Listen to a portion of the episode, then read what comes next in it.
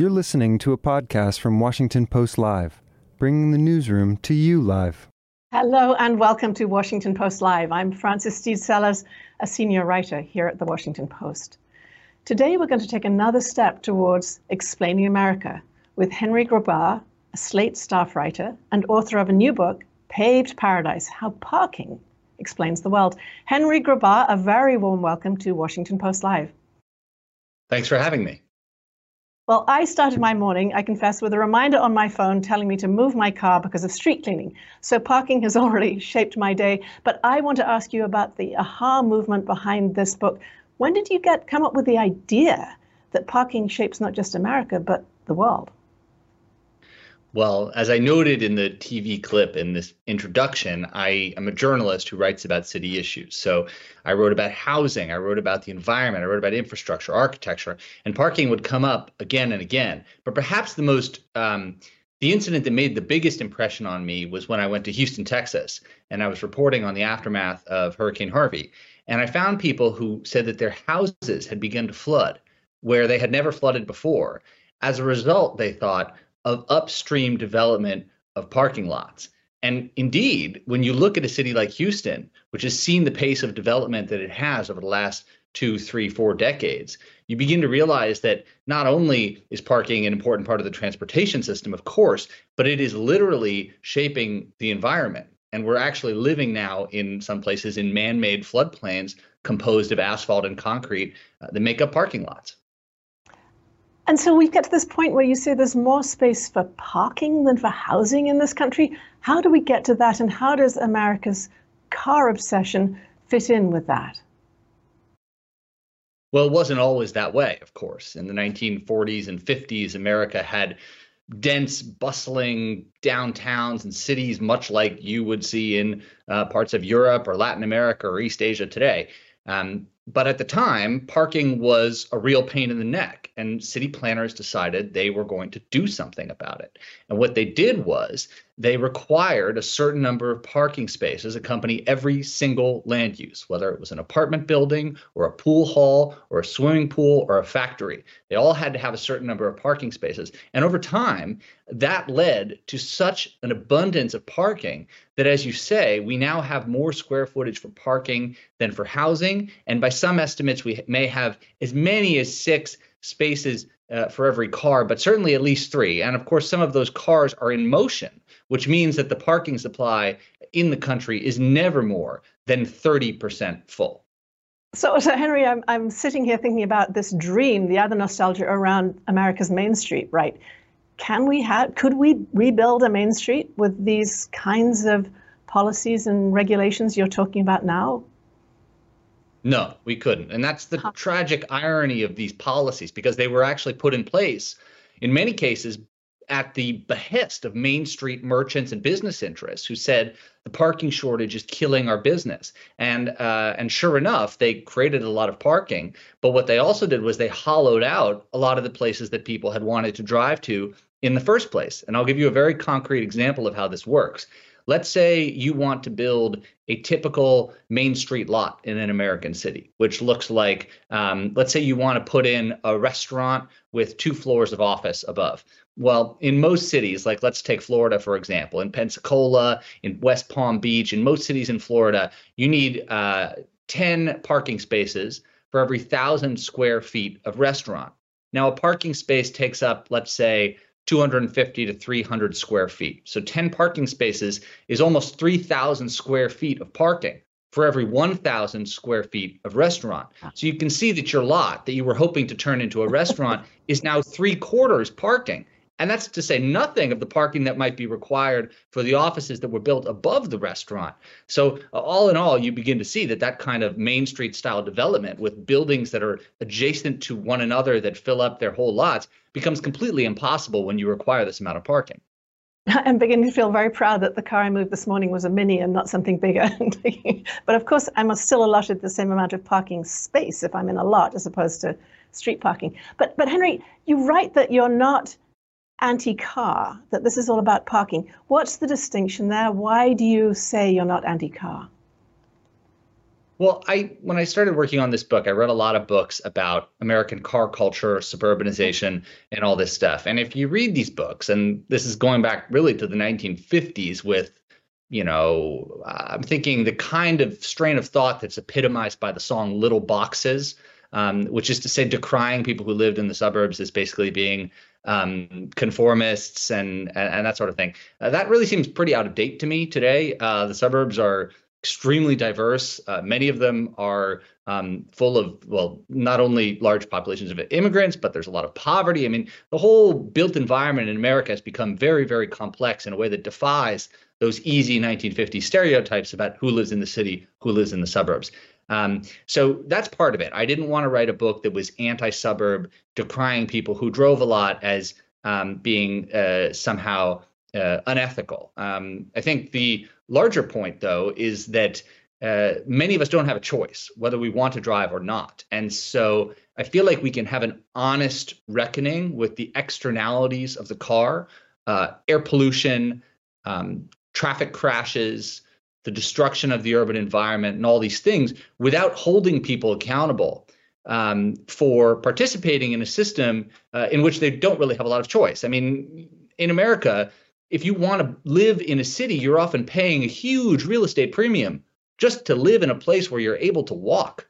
And so many people, in fact, do out for the suburbs. And I think there's been this long debate about the extent to which suburbanization is a result of Americans' preference or simply a result of the systems of law and subsidy that we've constructed.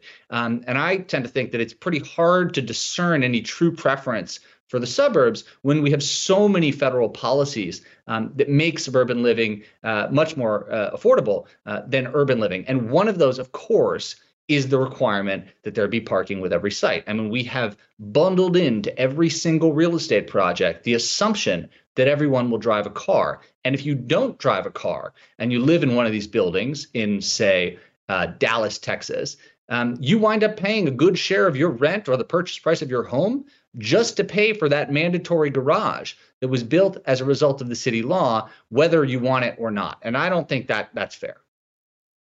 So how did this theme that you have surfaced in this book stay under the radar so long? You write that architects, urban planners, journalists even haven't really thought about parking as a theme. Why not? Why have we ignored it? Well, parking was, in fact, a great subject of interest in the 1920s, 30s, 40s, 50s, right? So there is this buried wealth of knowledge about parking and its contribution to traffic, its relationship with architecture, all this stuff. We once knew about this. But I think what happened was that in the second half of the 20th century, we were so successful in America in creating enough space for everyone to have free, convenient, and available parking at every single destination that that school of thought in terms of thinking about how to provide more parking just ceased to be that relevant.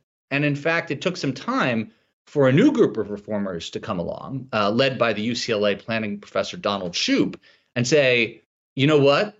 The actual problem here now is that we have too much parking. And that certainly has been the thrust of research over the last couple of decades.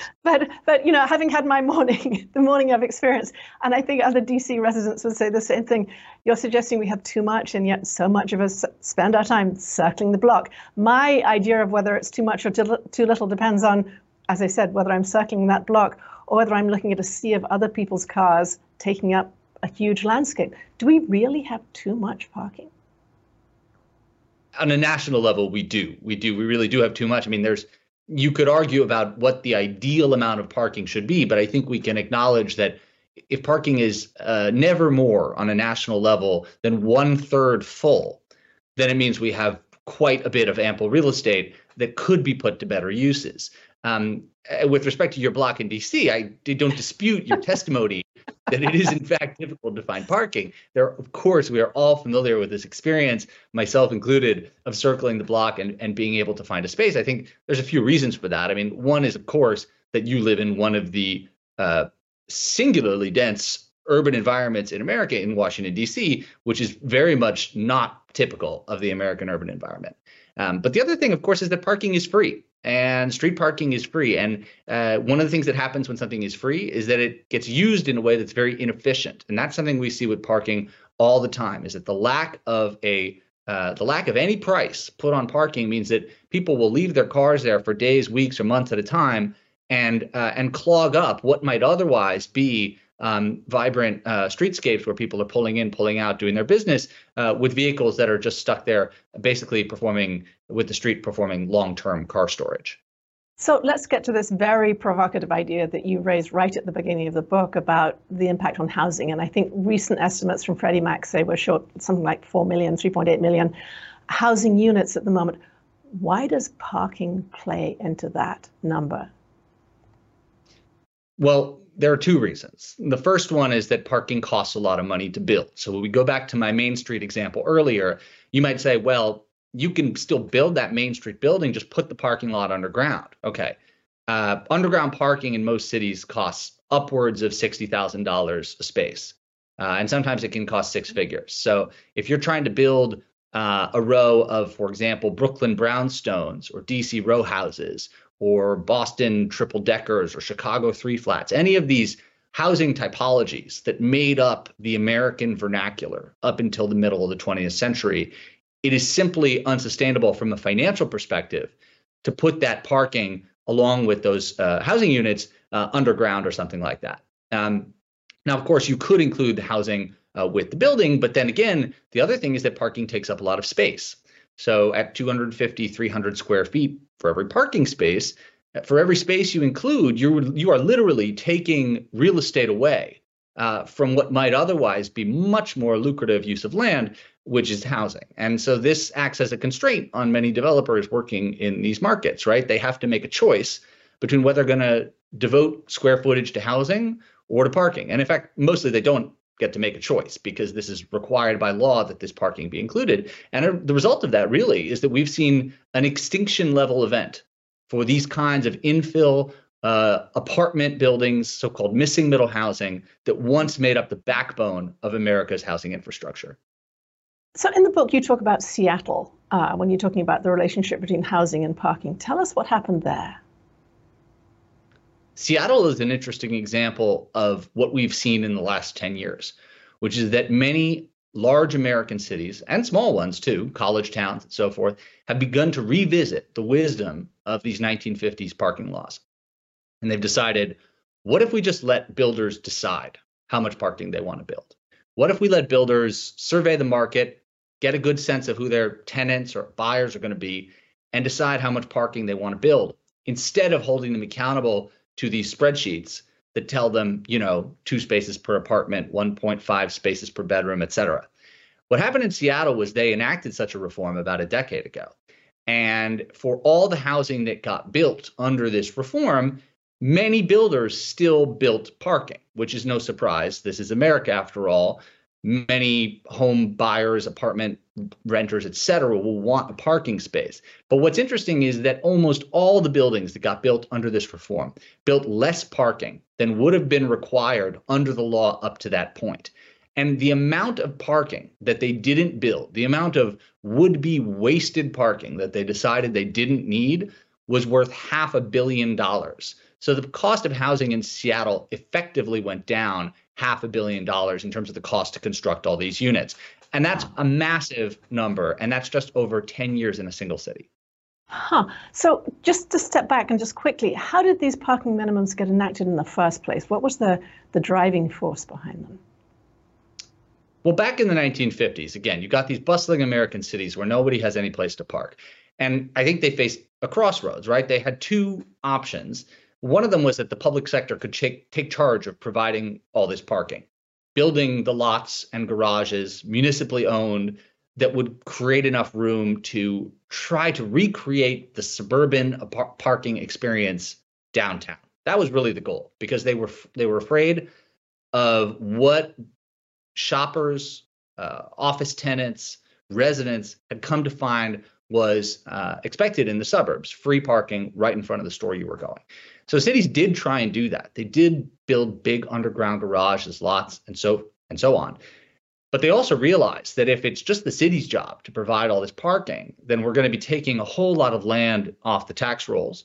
And we're also going to be spending a lot of public money to provide a lot of parking for which very few people want to pay enough money to recoup the costs of construction. So it's sort of a money-losing enterprise building these garages. And so they came up with this workaround and they said, you know what? We can make the private sector handle the parking problem by requiring every new or renovated building to include this certain number of parking spaces. And at the time, I don't think they could have imagined how successful these requirements would have been. But of course, after 70 years of urban development, a time in which this country's population has doubled, they have worked their way into every little bit of architecture. I mean, you look at a building post-1950, and you are looking at the architecture of parking requirements, whether it's a skyscraper or a hotel or a single-family home, of course. Henry, you mentioned flooding earlier on, and I lived in the Netherlands some years ago, and underground parking garages were actually used to store water during flood events. So they became a facility to store water. But here they can be something of a liability, as you said. What is the impact of parking more generally on climate change and on cities' ability to respond to the effects of climate change? Well, I think parking has a negative impact in terms of our contribution to climate change in a few ways. The first and most obvious one is that parking is a massive subsidy for driving. The more parking you provide, the more people will drive.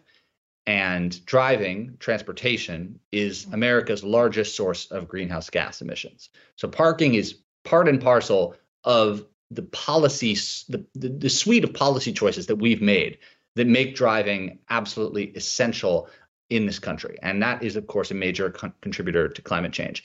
In terms of our ability to adapt, parking is also stopping us from doing some of the things we need to do.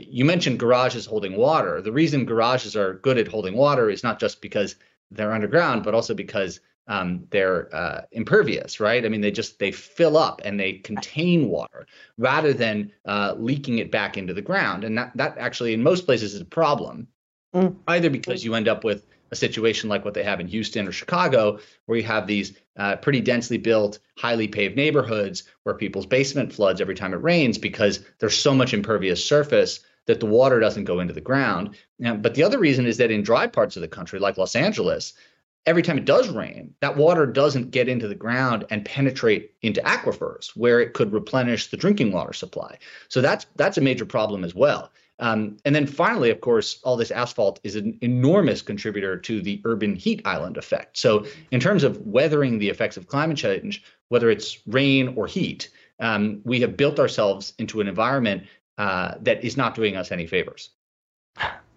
Let's get to an audience questions. People have been writing in, and I want to ask you one. This one comes from Evelyn Cantor.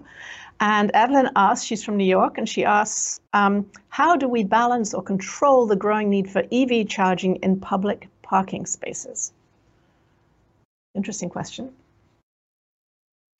It's a huge issue. I'm very concerned about our ability to adapt cities where people park on the street to meet the needs of EV drivers. Surveys show that people will not buy electric vehicles unless they are comfortable with the idea that they're going to have a place to charge them every night. And obviously in cities like not just New York, but Chicago, Philadelphia, Los Angeles, to any city where people park on the street in large numbers, they're going to have a lot of trouble charging those cars. Now, some cities have taken it upon themselves to begin to provide an infrastructure of public charging. But the problem with this is that it's extremely expensive. I mean, even a middle-sized city like San Francisco has something like 500,000 on-street parking spots. And at the current rate, electrifying a single parking spot and putting a charger in there at the curbside can cost $30,000, $40,000, $50,000. So you do the math, it's not really going to work to electrify all those parking spots along the curb. On the other hand, it shouldn't really be necessary to provide a parking spot charger for every single car. What we should be able to do in a perfect world is share those chargers. But of course, if the future of our climate and our planet depends on people sharing parking spaces in a civil and well-behaved manner, then we might have a problem on our hands. So I want to jump to another entirely different kind of charging, and that's tickets, parking tickets. You have some astounding numbers in the book about how much a city like New York generates from parking, sort of revenue-driven policing in a sense. Talk to us a little bit about that. Right. So New York in a typical year makes twice as much money from parking tickets and violations as they do from parking meter fees and garage taxes put together. So really the entire parking policy of major cities, and New York is not alone in this, is geared towards fining people for illegal parking. Now, this is bad, and not just because I don't like getting parking tickets, but it's also a bad way to think about a public system. Ideally, you want the meters to be sufficiently priced at a high enough level that you clear out spots on every block so that everyone who shows up has a place to park. Economists would call this a market clearing price. So if you set the meter price high enough, you make a situation where on every block, there's always a space for somebody to pull in and park. And in fact, cities like San Francisco that have done this have found that their enforcement revenue goes down because people find there's always someplace they can legally park. But of course, many cities see this parking violation revenue as a thing that they sort of enjoy, even if it has a tremendous cost both for their citizens and for city streets and for traffic. I mean, a good example of this is delivery trucks. In a major city like Philadelphia or DC or New York, a major delivery truck like a UPS truck can rack up tens of thousands of dollars a year in parking violations. Now, this has a huge cost for traffic in particular, because that double parking is a massive contributor to traffic congestion. But from a city's perspective, they probably see that as a source of revenue. And it's one of the reasons that I think you don't see as many cities creating special loading zones for trucks to pull over and make those deliveries without blocking traffic. Everybody loves a story of a good scam unless they're the victim of it. But you also have these extraordinary stories about the illegal revenue generated around parking. Describe that to us. Why is parking such a great source of money laundering and other forms of illegal revenue? Well, the best way I found this explained to me was by a former garage owner who was saying that when you run a garage, you are renting space by time. And so there is very little besides your own ledger books to attest to how many people came in, when they came in, and how long they were there before they left. Now, people who work in garages have been wise to this state of affairs for many years, in the 70s and 80s, especially when the garage industry was a cash business. This meant that garages were very susceptible to two types of misbehavior. The first of them was money laundering, because if you made your profits at some other way, you could simply overcount and pretend that you had a lot of cars parked in your garage, and then ascribe that illegally made money as garage profits, and voila, your money was clean. But the other way you could do it, of course, was simply by stealing money and not reporting it to the IRS. And this was probably more common and even easier to do because you can, of course, just simply take your garage and at the end of the day say, "I'm sorry, nobody parked here today," and stuff all the dollar bills into your jacket and go home. And very many people did that. And you have to remember that not just the owners of the garages, but the people working there as well, were sometimes being paid minimum wage or less jobs, working for tips, and at the same time, stuffing tens of thousands of dollars in cash into a box every night. So obviously there was quite a bit of temptation there. Henry, we're all about explaining America, but are there cities around the world that are doing this right, that are balancing housing, cars, parking, and creating a vibrant and livable situation for people? Well, one example that everyone likes to talk about in the parking world is Japan, because in Japan, you are required to show that you have a place to park your car before you can buy the car. There is none of this American business of, I'm going to buy the car and I'll figure out the parking later and fight with my neighbors with a baseball bat and a lawn chair to reserve my own stretch of the curb. No, in Japan, you must have a space to park the car before you can buy one. In Western Europe, they have begun to reconsider the prominence of street parking in the urban landscape. I mean, you look at cities like Paris or Amsterdam, they've now made it an explicit civic goal to get rid of parking spaces, which would have been unthinkable half a century ago. But that is now urban policy. And it's because they've internalized this total reversal in the way we think about parking. In the 50s and 60s, the thinking was the more parking you provide, the less traffic you'll have, because drivers will come in and they'll easily find a place to park. And the new consensus is that, in fact, it's the opposite. The more parking you have, the more traffic you'll have, because you'll draw in more and more drivers, and people will continue to drive and they'll clog up the streets. And in fact, what places like Paris and Amsterdam are doing is they're betting on this, and they're saying, we're going to bet that by taking parking away, our traffic will get better and not worse. And so far, it's working. Another international question. London, of course, has had congestion pricing. Some other cities have too. I think it's something New York is looking at. Is that an answer or not? I think congestion pricing can be a very effective technique to clear up downtown streets and make way for the vehicles that need the most.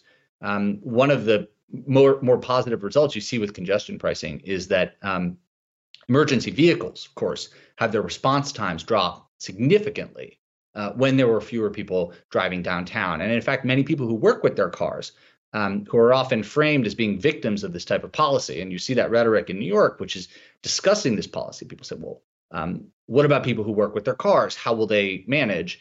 But in fact, they often benefit from these systems, because suddenly the streets are clear of all those discretionary car trips, and they have the ability to make their deliveries without worrying about getting stuck in traffic. So I think we're pretty much getting to the last question, Henry, but I want to ask you what the smartest reforms you're seeing in America are. Where are they? Is there a city that's really making a dent in this problem? Well, the most basic one certainly is simply to stop requiring builders to build as much parking as they've been required to build for the last 50 years. One example of a place that's doing that is Buffalo, New York. And what they've begun to see in the 6 years since they implemented that reform is lots of new housing and commercial space that's getting built with fewer parking spaces than before. Now, on the one hand, you could argue that that's bad news for the people who live there, but the truth is that that parking was always overbuilt. It was not just a subsidy for car ownership. It was also a tremendous amount of waste. So by getting rid of those minimums, Buffalo has begun to see the type of development that characterized American cities up until the automobile age. I also want to single out Cincinnati, and I think I'm picking these two places because I think they're not often part of our discussion when we talk about U.S. cities and the innovative things they're doing. But I was in Cincinnati a couple months ago, and they have closed entire streets to cars to open them up for seating outside. And I think there's a perception in America that that kind of thing can only happen in, Rome or something like that. But in fact, there in Cincinnati, the Rome of the Midwest, they're doing it right there downtown, and it's working really well. Very last question. It has to be quick, I'm afraid. But do you see America's traditional love for the automobile as an inhibitor to progress, or can those two things coexist? I have often tried to pitch this parking reform policy to drivers and say, you know what, this could be better for you too. If what you really enjoy is driving fast on a country road, then all the sprawl we've built, all the congestion, all this auto-focused land use is not really your friend. And in fact, better parking policy would create a better environment on the road for you as well. So here's to better parking policy. Henry Grabar, thanks so much for an entertaining and informative conversation. Thanks for having me. Thanks for listening. For more information on our upcoming programs, go to WashingtonPostLive.com.